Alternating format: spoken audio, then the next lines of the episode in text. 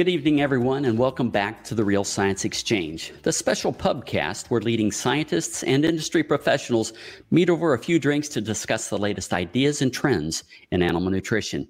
Tonight, we'll be chatting about biological rhythms, specifically how seasonal and even daily rhythms impact milk and milk component yield in dairy herds. Hi, I'm Scott Sorrell, one of your hosts here at the Real Science Exchange tonight. The first person joining me here at the pub tonight is Dr. Kevin Harvatine from Penn State University. Kevin, thanks for stopping by. Thank you for having me. Now, I don't know if I remember if I told you or not, but I have uh, a son that's currently a freshman at, at, Penn State in the business school there. So I've recently had to be a bit of a, a Penn State fan. So also writing a lot of big checks to Penn State these days as well. So I can see the business building from my office window, so ah, maybe can peek in on him. Absolutely, yeah. Make sure he's staying out of trouble. absolutely, uh, Kevin. We were all intrigued by your presentation um, at the Real Science Lecture Series back in February, and we really couldn't wait to get to invite you back here to the pub so that we could have a chat and uh, dig a little deeper into seasonal rhythms. To give our listeners a flavor of what we'll be talking about tonight, um, you told us during the webinar that milk fat percent typically peaks in late December, early January. Why is that? Yeah, so I guess from the, the biology perspective, um, we we don't have the exact parts of that that worked out. Uh, what we do know is is a lot of animals have seasonal rhythms that really allow them to match um, what they're doing and what their body's doing with what the the environment looks like, right? So we we kind of think about that. Normally, cows would be calving in the springtime, and that's when we see highest highest milk yield. Uh, that highest milk fat around January. What we're thinking is that's probably when the calf would be needing the most energy dense milk to, to make it through that coldest part of the year. Uh, so there's a lot of things we can think about that match up to the environment, but I really wish we could point you to the gene and the exact the exact mechanism. Very well. We'll get into what we can do to influence that in just a few minutes. But before we do that, would you please introduce the guest that you brought with you tonight here at the Exchange? Yeah, so so Dr. Isaac Salfer, he he's the the guy who did the hard work on on the projects. So I I get to do the the fun parts of uh, starting to think about things and getting getting the student excited about it, and then they take off and and run with it. Uh, so so Isaac. Um, his main focus of his PhD in my lab was daily rhythms.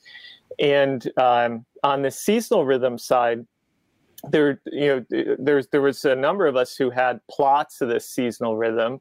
In uh, Diamond V, for many years, had had done a lot of work, uh, kind of plotting the change out across the year. And and I remember saying to Isaac, you know, the same procedures and statistics that we're using to analyze these daily rhythms, we could apply to these seasonal rhythms and, and you know come up with a robust analysis. Um, and then he took off and, and ran ran with it from from there. Uh, so then Isaac graduated. Uh, I lose track of time, so it is about two years ago, and uh, uh went off to South Dakota State, and now he's at uh, University of Minnesota getting his his own lab uh, rolling along. Excellent. Uh, a couple things here. First, tell us what you're drinking tonight, and then the second, tell us a little bit something maybe personal about Isaac that maybe not everybody knows about him. Oh, uh, so I'm I'm drinking Riesling. Um, I, I, should be drinking Yuengling, right? Being a, in Pennsylvania, the, the uh, America's oldest brewery, right? Um, something interesting interesting about about Isaac. Uh, not not sure which direction to to, to go on that. I, I guess probably what what the connection a lot of people might know is is Isaac's father's actually uh, long history and extension at at uh, University of Minnesota and and currently has a lot of interest in in uh, robotics. So there might be a few people that hear the name and are wondering if there's a connection there. So that that's c- connection for people to make. Yeah, I've never met Isaac's father. I have talked to him on the phone a couple times related to the Four States Nutrition Conference and some of the activities that we go have going on there. So, uh, Isaac, uh, congratulations on your position there at uh, University of Minnesota and, and all the work that you've done there at Penn State. Tell us a little bit about your work there, and also then well, I know the answer to this. What's in your glass? There's nothing in your glass. But what would there be in your glass, uh, or what will be in your glass later? Yes, yes. Well, thank you. Yeah. So, so like Dr. Harvatine mentioned, uh, a lot of my work while I was at Penn State was looking at uh, daily rhythms and, and trying to look at the relationship between the circadian system and metabolism and dairy cows and milk synthesis and that kind of thing. And as you mentioned, we did some of that work uh, looking at seasonality in cows as well. And so, in my new position, I'm continuing to follow up a lot of that work um, because that's kind of my area of expertise uh, continuing to look at those relationships between circadian rhythms and metabolism. And particularly, I'm interested in looking at some stealing a little bit from Kevin, stealing a little bit from my dad, looking at automated feeding systems, automated milking systems, and can we do more applied aspects of these time based feeding strategies on dairy farms? Um, I also do a little bit of work on the rumen fermentation side too. So I'm beginning to do a little bit of work looking at microbial protein synthesis and are there novel feed ingredients that can help uh, improve microbial protein production uh, in the rumen of cows too. Um, like you mentioned, I'm not drinking anything uh, right now. I have a virtual drink. I will be getting be drinking Woodford Reserve when it's delivered, probably in two days or something like that. The other thing I want to brag. So Kevin bragged about the Yuengling. So I'm at Minnesota, and Minnesota is actually home to the second oldest brewery in America, which is called Schell's Brewery. Um, so actually, that's that's probably what I should be drinking, if anything. Well, I kind of like your uh, your bourbon selection. I'm a, I'm a bourbon guy myself. Drinking a Four Roses small batch tonight. Oh. Uh, one of my my standbys. Uh, I enjoy that. So I, I uh, should say I, I tried to get. Uh, Clay's cider, but they, they weren't able to ship it. yeah, oh. I couldn't get beer delivered. Wow. well, speaking of Clay and, and cider, uh, Clay's back at his usual spot at the table tonight. And Clay, have you transitioned yet from the winter cider to the spring cider? Are we getting ahead of ourselves there yet? We're a little ahead. I, am having the usual the, tonight. so, all right, yeah. very well. Well, good to have you back again, Clay. Uh, speaking of seasons, uh, Kevin, let's start out with a quick explanation of, of what you see in your research on the seasonal impact on dairy cattle. Yeah, so so the most, most striking thing we see is is on milk yield and in milk composition.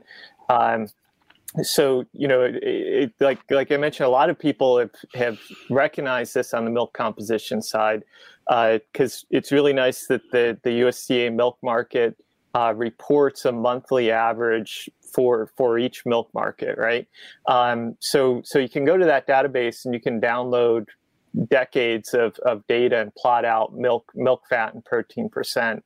So so we've always seen that, and uh, I, I remember some of my early conversations with with Chad Dechow our dairy geneticist here at Penn State. I, I, I have to, to really recognize Chad's help on dealing with some of these large databases. But one of our early discussions on this, Chad, Chad talked about um, month or this season of the year as a nuisance variable.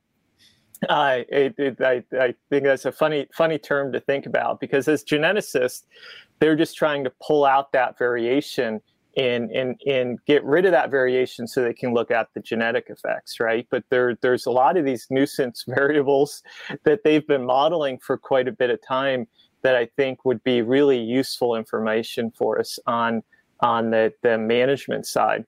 So so the, the the first thing you look at when you see look at the data is is that uh, fat and protein percent so we see it's about a 0.2 unit difference in in uh, fat between January and July.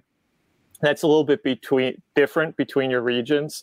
Uh, so uh, we see bigger difference in the northern regions of the U.S. than the southern regions of the U.S. That's kind of uh, to make a big general statement on that. Uh, we see that rhythm to uh, milk protein, also milk protein percent. And then our big thing is we want to move beyond that that percent because you know we we, we all still think in milk fat as percents, uh, and I'm not going to say that's not worth thinking about. There's some value to, to looking at the percent, but you're really getting paid for for pounds, right?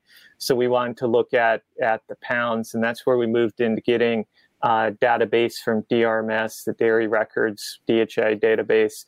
And then we could see that there is a rhythm to milk yield, but it's actually a different timing. So rather than having peak be January 1, it's peaking um, you know March, February, March time period, uh, closer to that that uh, spring equinox.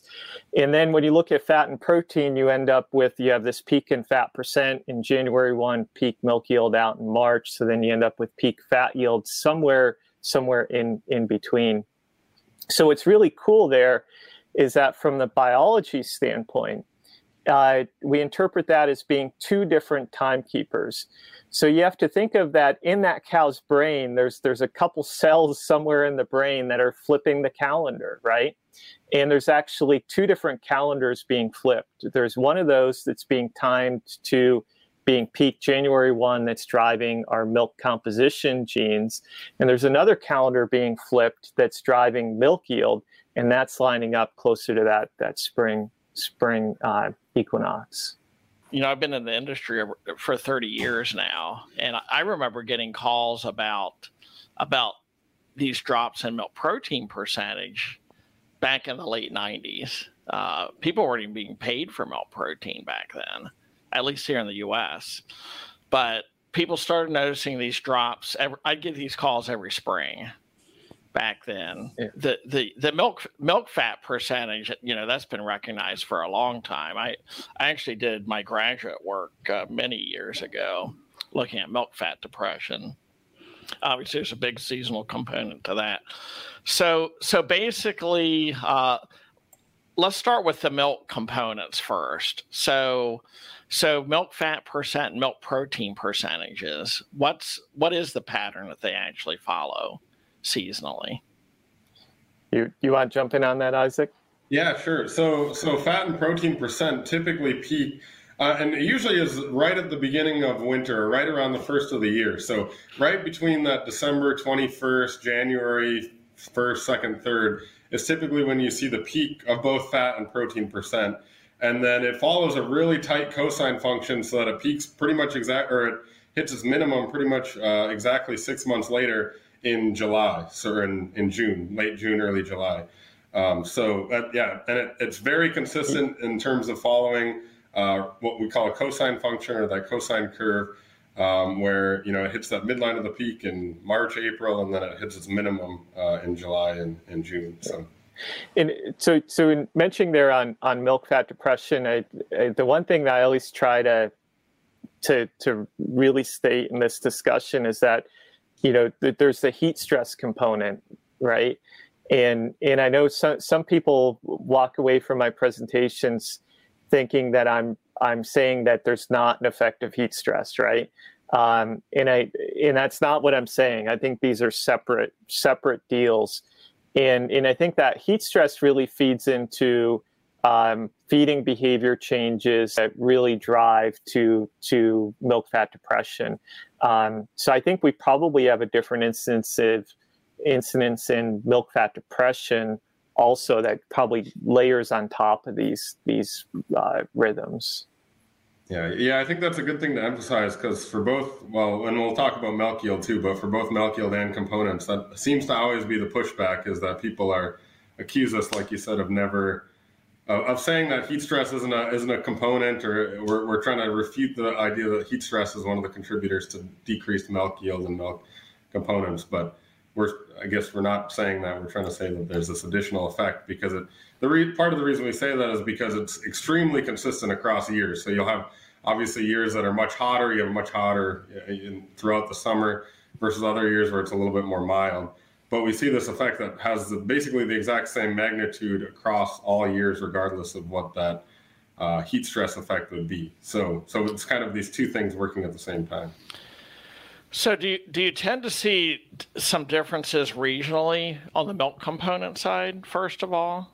Yes. Yep. So that's um, uh, Ke- Kevin kind of mentioned that a little bit before, but we tend to see um, a greater amplitude in the northern regions for components. So typically, and when we say amplitude, um, we have uh, difference between the midline and the peak of the rhythm, or, or height of the rhythm, basically, the amount of extremeness. And so that tends to be greater in uh, the northern regions for components. And actually, for milk yield, it's the opposite, where it's less for milk yield uh, and, and fat and protein yield in the north. Hope that's right, right? I don't have that opposite, do I? No. Yeah. So what? So why do you think that is? Um, also, I think the big the big thing is differences in photo period. So if you think about as you go further north, there's a bigger difference in the light or the change in the light dark cycle is different between um, the north and the south. So that's sort of our, our idea is that we have this, as Dr. Harvatine as Kevin mentioned, sorry, uh, we um, have these two separate calendar type mechanisms that are regulating uh, components versus yield. And with yield, what we think it is, is it's uh, driven by absolute photo period or absolute uh, amount of light and dark throughout the day. And so in the northern regions, you have, um, uh, you know, in the winter, you'll have shorter days, and in the summer, you have longer days. And I think that's what's contributing. That's probably the major thing contributing to why you're seeing that bigger spike, is because you have a more extreme difference in, in day length between the, the winter and the summer in the northern regions. Yeah. So so if you think about the signals that the animal's getting there, you have lengthening and shortening days across the year, right? So that that's one thing that can be tracked. That today is longer or shorter than yesterday. Um, it can also keep track of how much longer and how much shorter is today. And and I I probably should have appreciated that more before doing this, but but that does change across the year. And and I, I, it always seems like you get caught off guard that all of a sudden it is getting, you know, the, the sun staying up so much later. It it seems like it's changing more rapidly because it is right and then other times of year it, it seems like it's not changing very much because it, it's not and then the other thing is just that total amount so it, it, are we at a 12 12 or are we at you know that that 16 8 so so they're able to to, through different mechanisms, uh, kind of sense those different different parts. Speaking of north and south, what do you guys see in the southern hemisphere? Does it flip? Is it, or is it the same? Well, for the data that we have, so one of the challenges we have with this, we'd really like to get some really clean southern hemisphere data. But one of the challenges we run into is that most of the production systems south of the equator are primarily grazing. So there has been some work done out in New Zealand. Um, that has shown that it's the opposite effect. So basically, you'd have high fat and protein in it would be their winter, but it would be our equivalent to our summer. Um, but again, we are always a little bit hesitant of discussing that data with too much confidence because you have all of those herds are grazing. So you have the additional confounding effect of differences in the nutrient composition of the grass that they're grazing, which is also uh, also changes across the year as well. But but we do but based on the limited evidence we have, it is the opposite pattern where, you know, again, in their, in their winter, which would be equivalent to our summer, they would have maximum com- milk component percentages as well. There, there's also there, there's a little bit of data from Europe, um, and that that kind of matches to the biology of what we're we're talking about. But the problem is that they're from grazing systems also, so you're you're really applying um, really big differences um, in, in the feeding system. Now, I guess what, what we should recognize in our data is that that we're we're using real world field data, um, and there's certainly some grazing herds within within that data. Uh, but the assumption we've made is that by having such a large amount of data, um, and since we're so predominantly a non-grazing industry, that that we can kind of um, overwhelm that grazing impact with with all of our non-grazing herds. And, and i think that's a pretty good assumption but it, it it's an assumption. Right so when, so when did... i do have a student right now who's who is from kenya. He grew up in kenya uh, which of course is south of the equator. And so i'm having him work on trying to collect as much data because they apparently they do have more commercially intensive tmr fed herds in kenya. And and a, I mean not a huge amount but at least a, a, few dozen that they could collect data from. So I am trying to have him work work through his contacts within the industry there and hopefully collect some data from those farms so we can get some southern, hemisphere data. But but I think that's a challenge uh, as well. But but we are trying to get that data uh, as well as we can. So so when when when does milk yield peak seasonally in the northern hemisphere? Uh, usually in about the, the beginning of spring, so usually the end of March like March 30th. So, what about yields of milk components? What what pattern does that follow then? Yields for milk components typically peaks in about February, so usually in uh, um, uh, middle of February, February 15th, February 20th, something like that. So about right in that equidistant between the peak of uh, uh, milk component percentages and milk yield. Okay. Yeah, and do you want to comment on that north versus south for yield difference? yeah, yeah. So, so whereas we see uh, in the northern hemisphere, or northern part of the U.S., not the northern hemisphere, but the northern part of the U.S., we see component percentages peak, have a higher amplitude, or have a greater distance from uh, winter to summer, greater difference between winter and summer. We see the opposite opposite effect for yield. So we see less variation across the year in the northern U.S. and a greater variation in the southern U.S. for milk yield and for milk component yields as well. So, and, and in that respect, milk component yields tend to track more closely with milk yield, understandably, than they do with milk component percentages. So, I don't know if either of you know the answer to this or not, but I'm curious. In um, in in the DHIA records, there's a there's a 150 day standardized milk. Mm-hmm that's calculated that takes season into account. Is are is this seasonality taken into account in that standardized milk number? that that is a, a really good question. I I don't know. I um, I'm sure that equation is probably accessible somewhere. Uh, I know some some parts of those that DHI correction are kind of buried buried be in buried in those those systems. Um, for example, I, the AM PM correction they also do because we have a lot of herds that that only sample one. Um, and and I I probably was not looking in the right place for it, but I know a number of years ago I was trying to chase to see what they were using for that correction, and and there was some old data back in like um, um, I think it was really 70s where they developed some some predictions for that. Uh, but I'm not sure if that was still the prediction they were using or or what they were using now. Yeah, yeah. I know the only thing I know about it, I, I don't know a whole lot more other than actually my department head now at University of Minnesota was one of the the researchers who contributed to revising those factors. I think in the late 80s, early 90s and so and he actually does have some access to that data. So i do hope to to collaborate with him and work a little bit on looking at those those numbers and how they compare to some of the values that we've got for seasonal adjustment factors too. But i can't say much more than what dr kevin already said so I keep accidentally calling you Dr. Harvatine. I, I, I, I, know that's a hard habit to break. Yep, yep, yep. So now that we're both uh, faculty, I should make sure to call you by your first name instead of act like I'm still a student. So, does seasonality have any impact on colostrum yield? Yeah, that's that's a really great question, and you know, I, I hear from the field that there's a, a seasonal pattern to colostrum yield and and I I guess I don't I don't know if it's bigger in jerseys or I just hear uh, have heard it more directly from from folks with jerseys. Um, but what I hear is that the you have lowest colostrum in in September, um, which lines up with our time of, of lowest milk yield.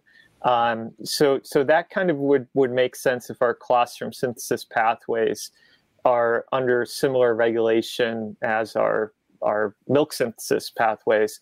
Um, you know, I, I, I, probably should know more about colostrum, but I think as a whole, we don't know a lot about colostrum synthesis. You know, we we focused a lot on measuring colostrum quality and and managing colostrum, um, but from the basic biology standpoint, I, I I don't think we really know a lot about the key regulatory points that are influencing you know making sure the cow's making good volume and good quality of of colostrum. Um, you know i the, the the the first solution there is just to buy more freezers and and save up colostrum for that to make it through the low low part of the year. Um, but it just just seeing how strong and repeatable um, the seasonal regulation is for milk synthesis, I would be highly surprised if there's not also seasonal regulation um, that's involved in on the colostrum side. Yeah, so it's it, so it's interesting. So so the low point for milk yield is, is September. Yeah, yeah. So it's interesting that that, that lags the hottest time of the year. Right. So so so why is that? Yeah, you know, um, there there's a couple approaches we've gone to trying to say that that this seasonal rhythm is separate from heat stress. Uh, part of that is just just like you said, it, the, our our lowest milk yield is not at peak heat. Um, uh, Isaac also did some modeling where he looked at average temperature and ran a model with temperature versus versus time of day of the year, month of the year, and, and of course those those variables are are related. Uh, but the model actually fit better with day of the year than with with temperature.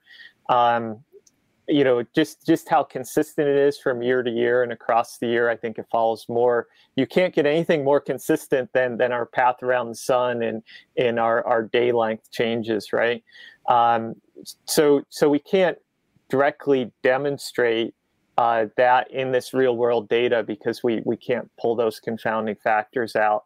Um, but but there's a number of things there that that would say that what we're seeing in this rhythm is not heat stress that heat stress is probably something something separate that goes on.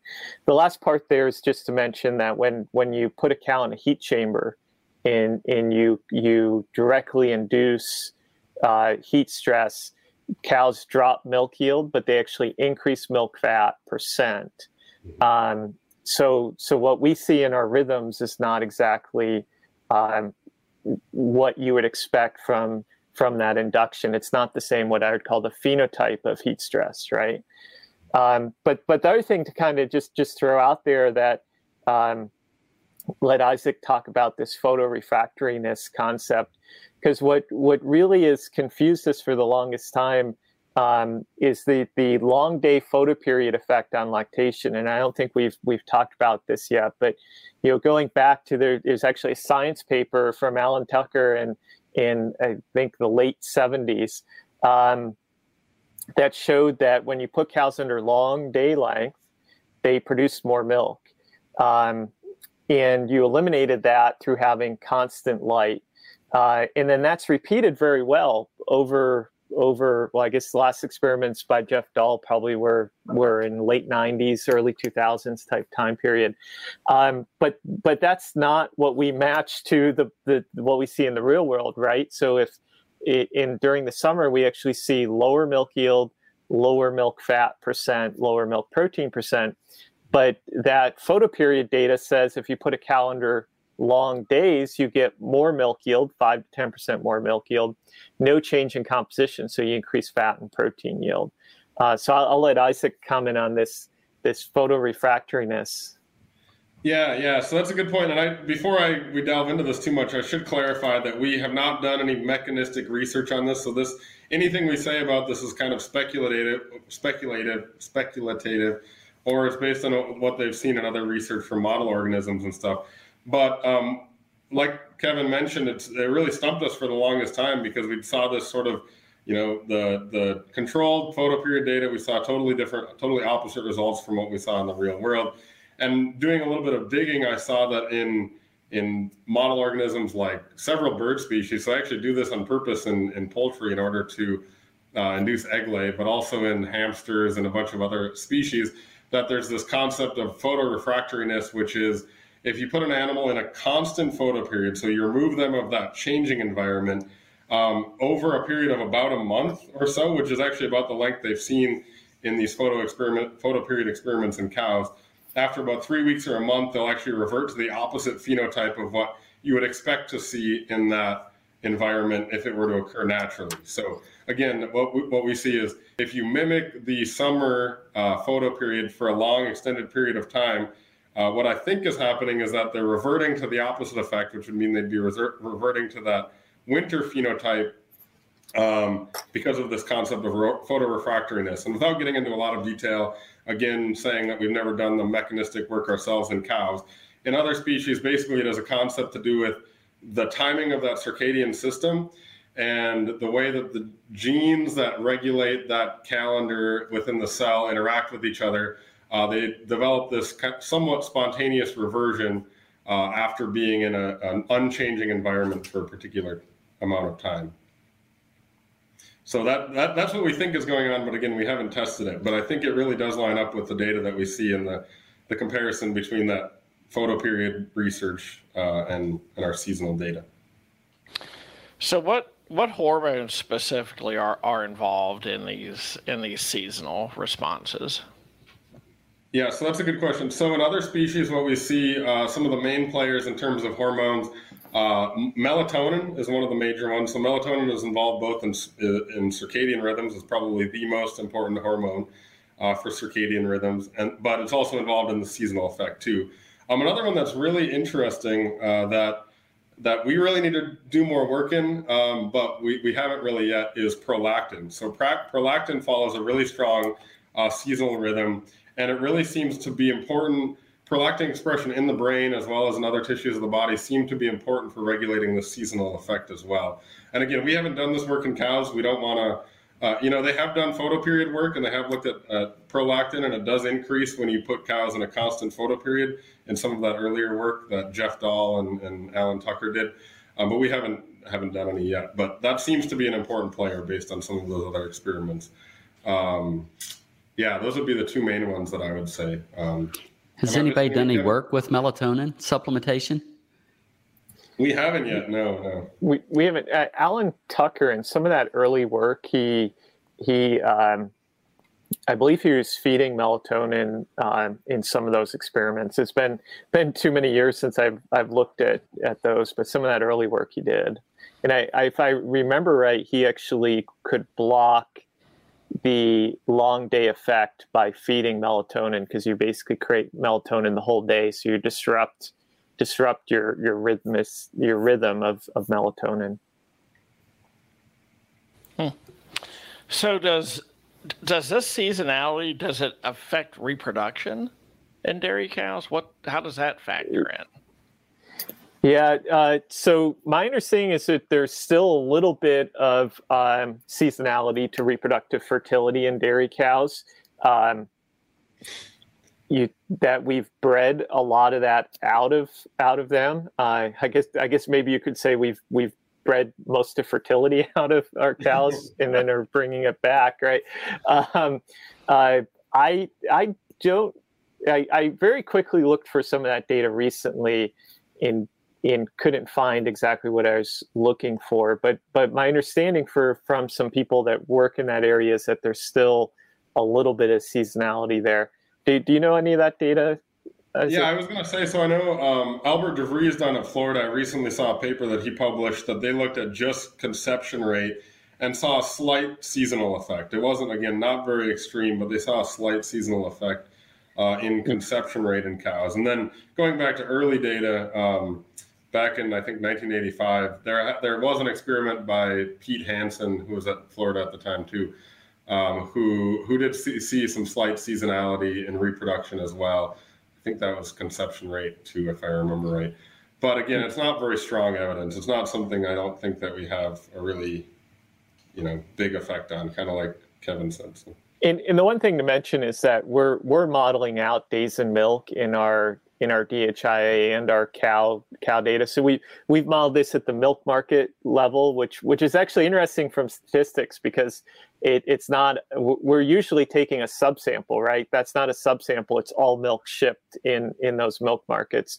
Um, so we can't do it there, but but in our in our herd level and our cow level analysis, we're we're accounting for for days in milk. Uh, because because you could think uh, think that if you if you have a change in fertility, that's going to create a a pattern of days in milk across your year. That's then going to drive um, drive some differences in production. So so maybe we'll shift to maybe over to nutrition here and, and how nutrition can interact with this. Yeah. So, so one question that that I get often related to the the seasonality, particularly milk components, does the um, so with our fermented forages, does the um, as these forages ferment longer, does that play any role in this some of the seasonality we're seeing in components? You have any any thoughts on that?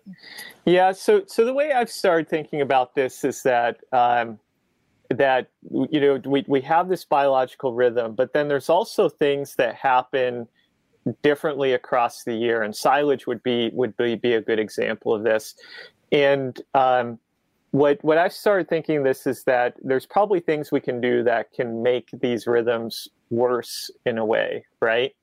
Uh, so so I don't think that what we're seeing is being driven by corn silage changes, but but it's true that corn silage is changing, uh, especially in farms that that don't have carryover, very much carryover.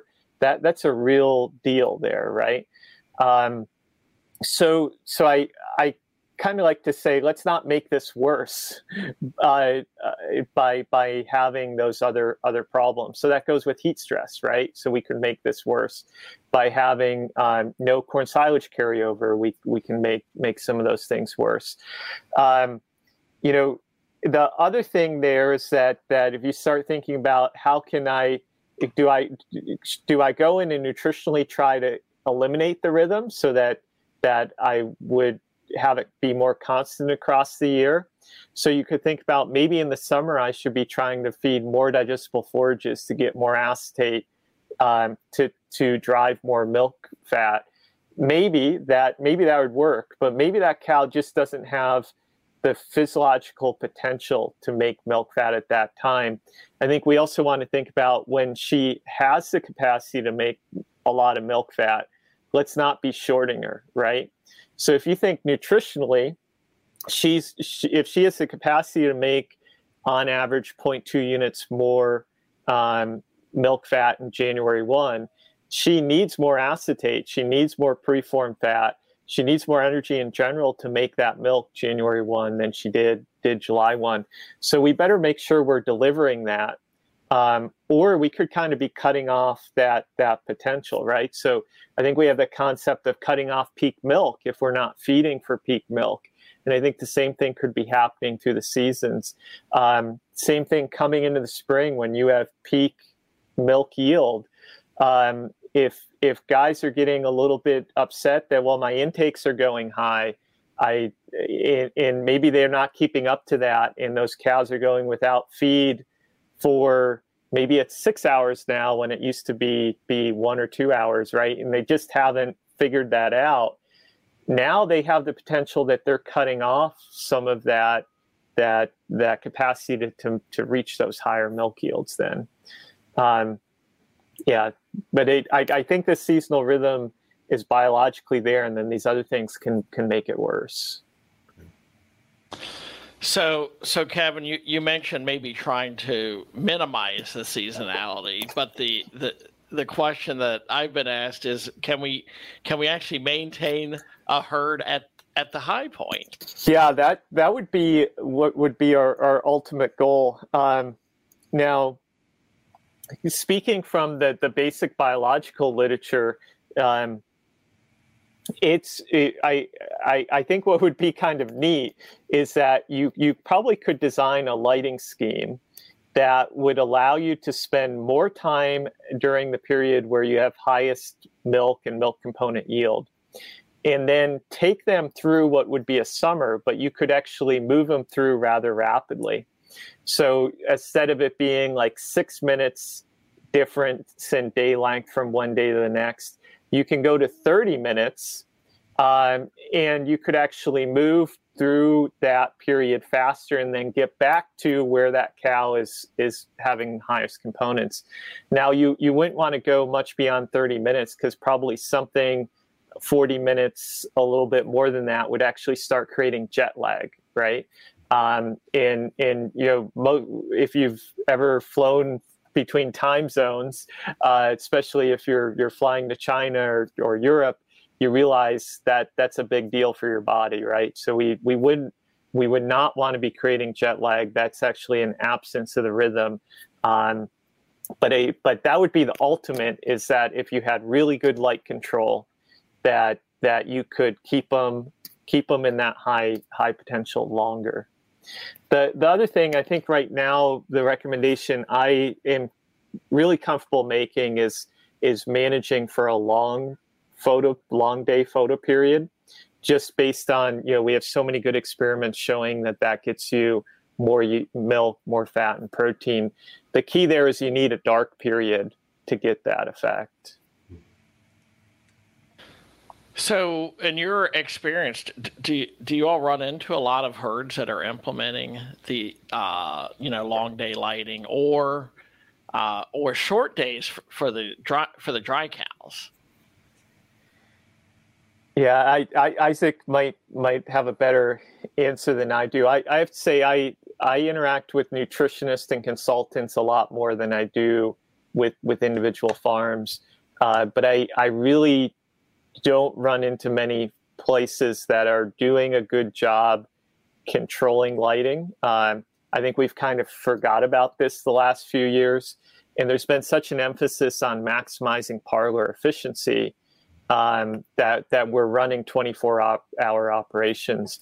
Um, I, I, did it, it, interact a little bit with with one uh, large dairy that that went through a period of time where they were um, trying to get the lights off and in um, except for the parlor, the parlor the lights were were on, and um, they they did did that for a short period of time, but then they ended it, and I I, I think it was more management related um, than than than the biology related.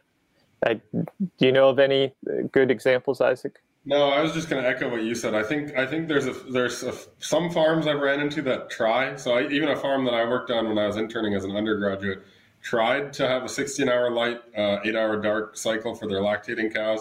But I think the challenge is you there's just too many sources of light pollution if you're milking cows 24 hours a day because uh, one of the challenges are with these with any of these photo period controls basically any any bright light exposure anything above really low and i wish i had a lux value but anything above a very very low light kind of ruins it all so unless they're in that 16 hour uh, light period and have eight hours of true true dark uh, if, if they don't have that full eight hour period of actual darkness um, it kind of mitigates or, or reduces that effect so yeah i don't think i think there's some farms that maybe try to set their lights on in their parlor for 16 hours of light, eight hours of dark, or in their in their freestyle barn, excuse me, for eight hours, 16 hours light, eight hours of dark.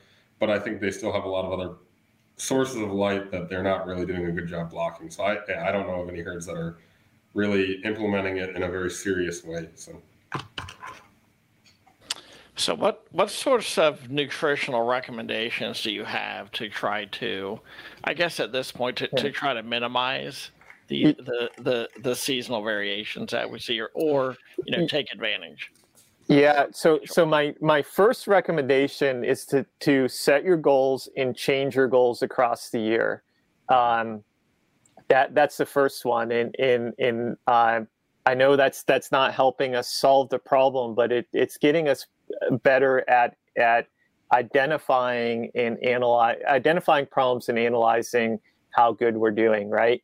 So, so I know know for for years talking to nutritionists about this, I, I get a, a, a, lot of a lot of great feedback from nutritionists because they've lived this every year that they they they're getting hit over the head with the baseball bat all summer, saying you're screwing up, I'm not getting good milk fat, right? Um, it, but but that that's what we should expect from that cow, right? So I really encourage everybody to sit down and set the goals across the year. That that if you if your goal is a 4.2 milk fat January one, the goal should be a 4.0 or a 3.95 July one, right? And and I think you can fight yourself and and I, I call it chasing ghosts, right?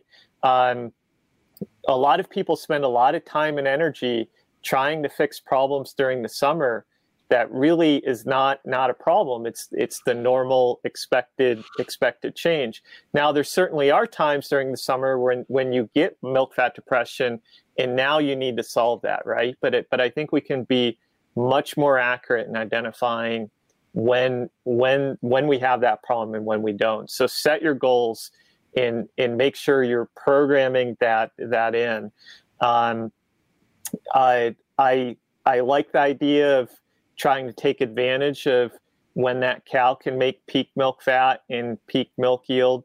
So if I had better quality forages, I I personally think I probably think would think about feeding those in the winter and the early spring when that cow has the potential to to to make full use of those. Um, I I light control. I I would try to do as good of a job in light control as I could. Again, that dark period and light pollution is a big, big, big factor uh, coming into play there. What what recommendations do you have, Isaac? Yeah, that's that's more or less exactly what I would say too. The other thing, the other way you can kind of look at it too is that as you're going into winter, your cow should be increasing in milk fat too. That's sort of the other thing is that not only should you maybe give the nutritionist a break during the summer, you also should have higher expectations for those cows as they're going through fall and into winter too. Um, that you should be seeing that bump in, in milk fat and milk protein percentages and things like that. But but yeah, other than that, I, it's just such a challenge because we we don't know enough about the biology of the animal and it's really hard to change. I mean, even humans in some ways are still uh, subject to seasonal seasonal changes in these seasonal rhythms. So some and at some capacity, it's just very hard to um, to do anything to really alter this biological rhythm. But but like I think I agree with what Kevin said that it, best it, best thing we can do now is understand it and and use it to to set goals that are that change across the year. And it, Isaac brought up robotic dairies. Now now that that throws in a whole other set of variables, right? Um, but I, but I think there's also some good opportunities there that we probably can um, do a better job on light control in those those situations because because we're not we're not having people go in to do the milking. So so based on your research, is there is there if you if you could if you had a choice, is there a is there an ideal time of the year where you would calve have cows calve? Yeah, so um, that that's a great question. I guess I haven't thought that all the way through. So so thinking so so to get the best advantage of your peak milk mm-hmm. yield, um, I think I probably I haven't thought all this through. So so just my first idea on this is that probably be better if you were calving, say late fall because then your peak milk yield would line up with peak milk fat and protein percent, right? And and quite often when you're at peak milk yield, you have lower fat and protein. And then if you think when you're coming down off your peaks, you're going into the spring, which a, which is a naturally high milk yield time. So so I think you would still get the advantage there that they're not they're not totally stale at that point. I I don't know that I would want to line up peak milk yield by days in milk with with that peak yield in the spring because you you might be hitting you might be hitting I don't want to call too high of peaks, but but they they might not be entirely additive at that point. I, I like I like to hear your guys' opinion on that. Yeah, yeah. I was. I guess I was kind of thinking similar. I was. I probably would have thought more towards pushing the the peak of milk towards the peak of the rhythm. But I, I think maybe your points on not added not having that additive effect are are good ones as well.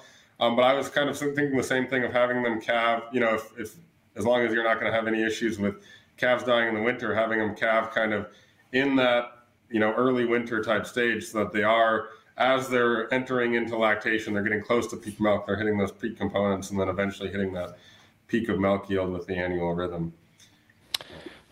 So, so, related to that, is there? Do you know? Is there any work looking? You're, you're not going to give us your answer, Clay. When would you do yeah, it? Yeah. Oh, okay. I, I can't let you get away without. That's true.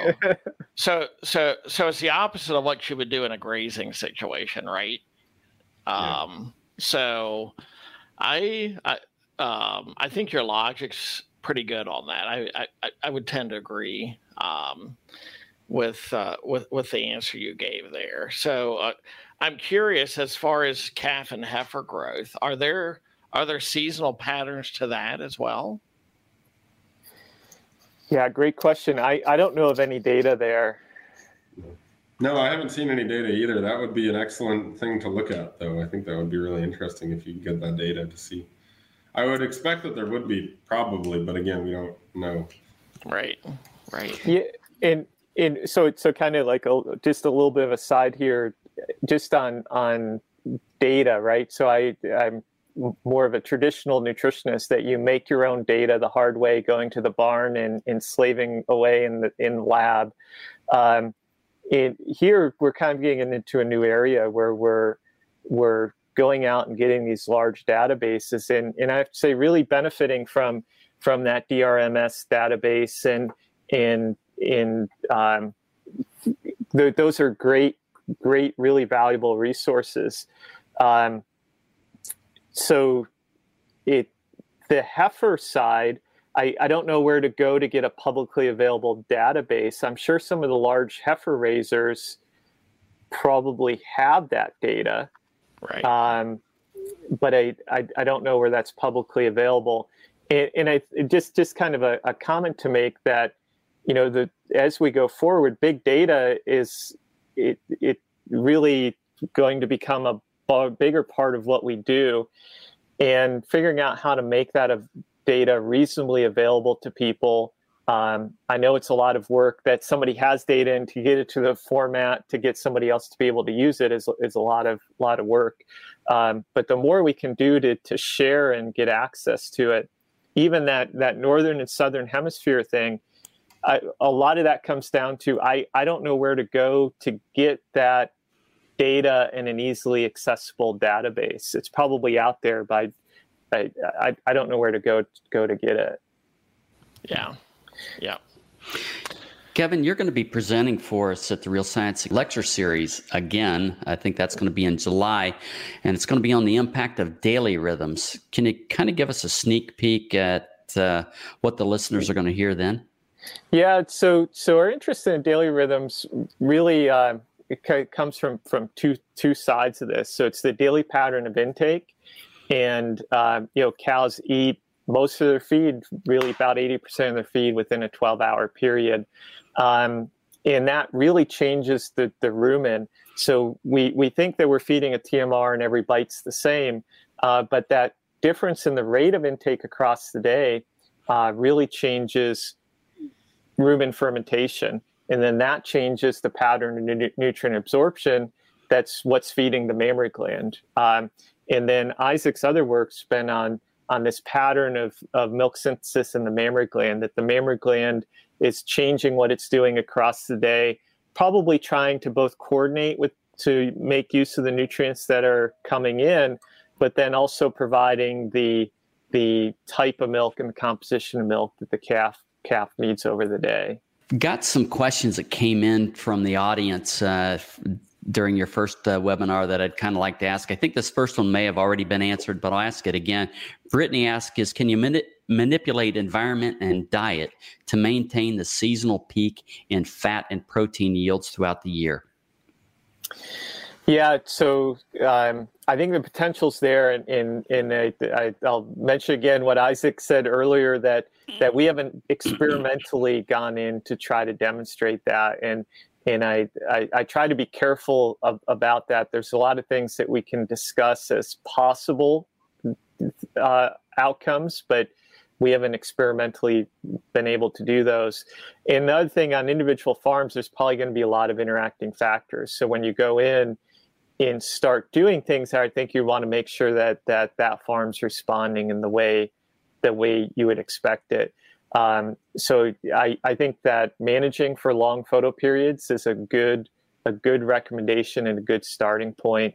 Um, I would make sure that I'm feeding cows to the milk that they're making and making making sure I'm changing changing my diet to keep up to those changes across the year.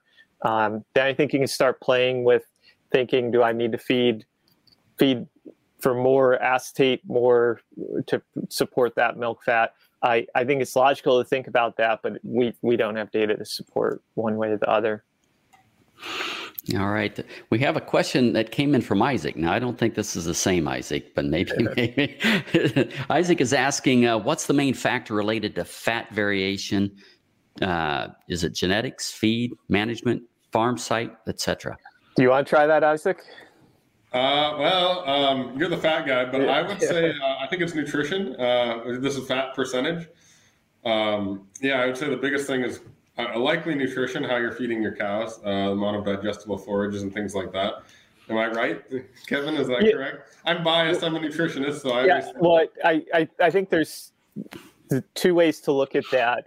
There's a sort of what's impacting the absolute amount she's making versus what's within my realm of possibilities to have an impact.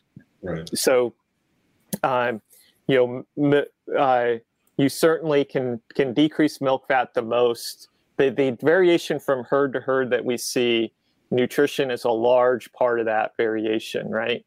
Um, you know, the, the last couple years, what what's been kind of a bit of a switch in in the direction in in my research program is we we kind of have this this mission to to try to uh, quantify each of these components that's contributing to to milk fat yield. Um, so season is one of those. In a, in we, I always have that categorized under these non-nutritional factors. Genetics is another. We we've done some playing with some genetics in in the databases. We haven't published there yet, uh, but we see very little genetic variation between herds. Uh, considerable genetic variation between cows within a herd. Mm-hmm. Um, days in milk parity um, things like that would also also be be having an impact. Um, so so we're coming back to this idea of data.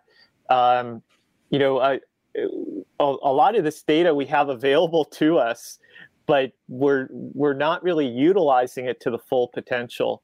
Um, so so we're hoping we're going in this direction that we'll be able to actually um, more accurately and precisely predict what a cow's milk fat should be based on each of these factors.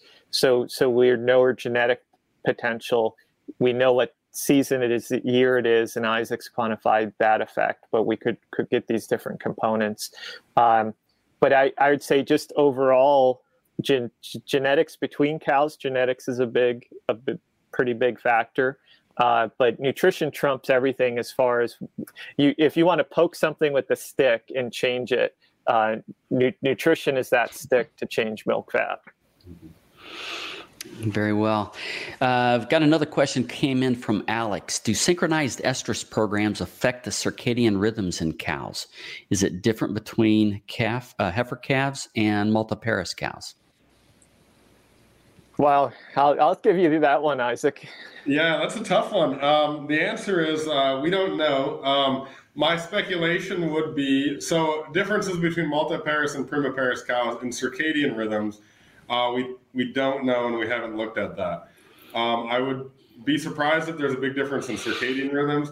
Uh, as far as seasonal rhythms, we have looked at those as well, and there is no difference. So we have actually looked at the seasonal differences by parity, and there's no difference in the time of the peak of those rhythms. Um, as far as estrus synchronization protocols, that other part of the question, and how that would impact circadian rhythms, again, we don't have any real data. Um, I can tell you that most of the hormones used in synchronization protocols are not, they're affected by circadian rhythms, but they're not known to affect circadian rhythms, if that makes sense. So GnRH and um, uh, or prostaglandin uh, don't aren't really known within any model system that we're aware of to have any feedbacks back on the circadian clock. So we wouldn't see that they have any effect you know, regulating the overall circadian clock of the of the animal.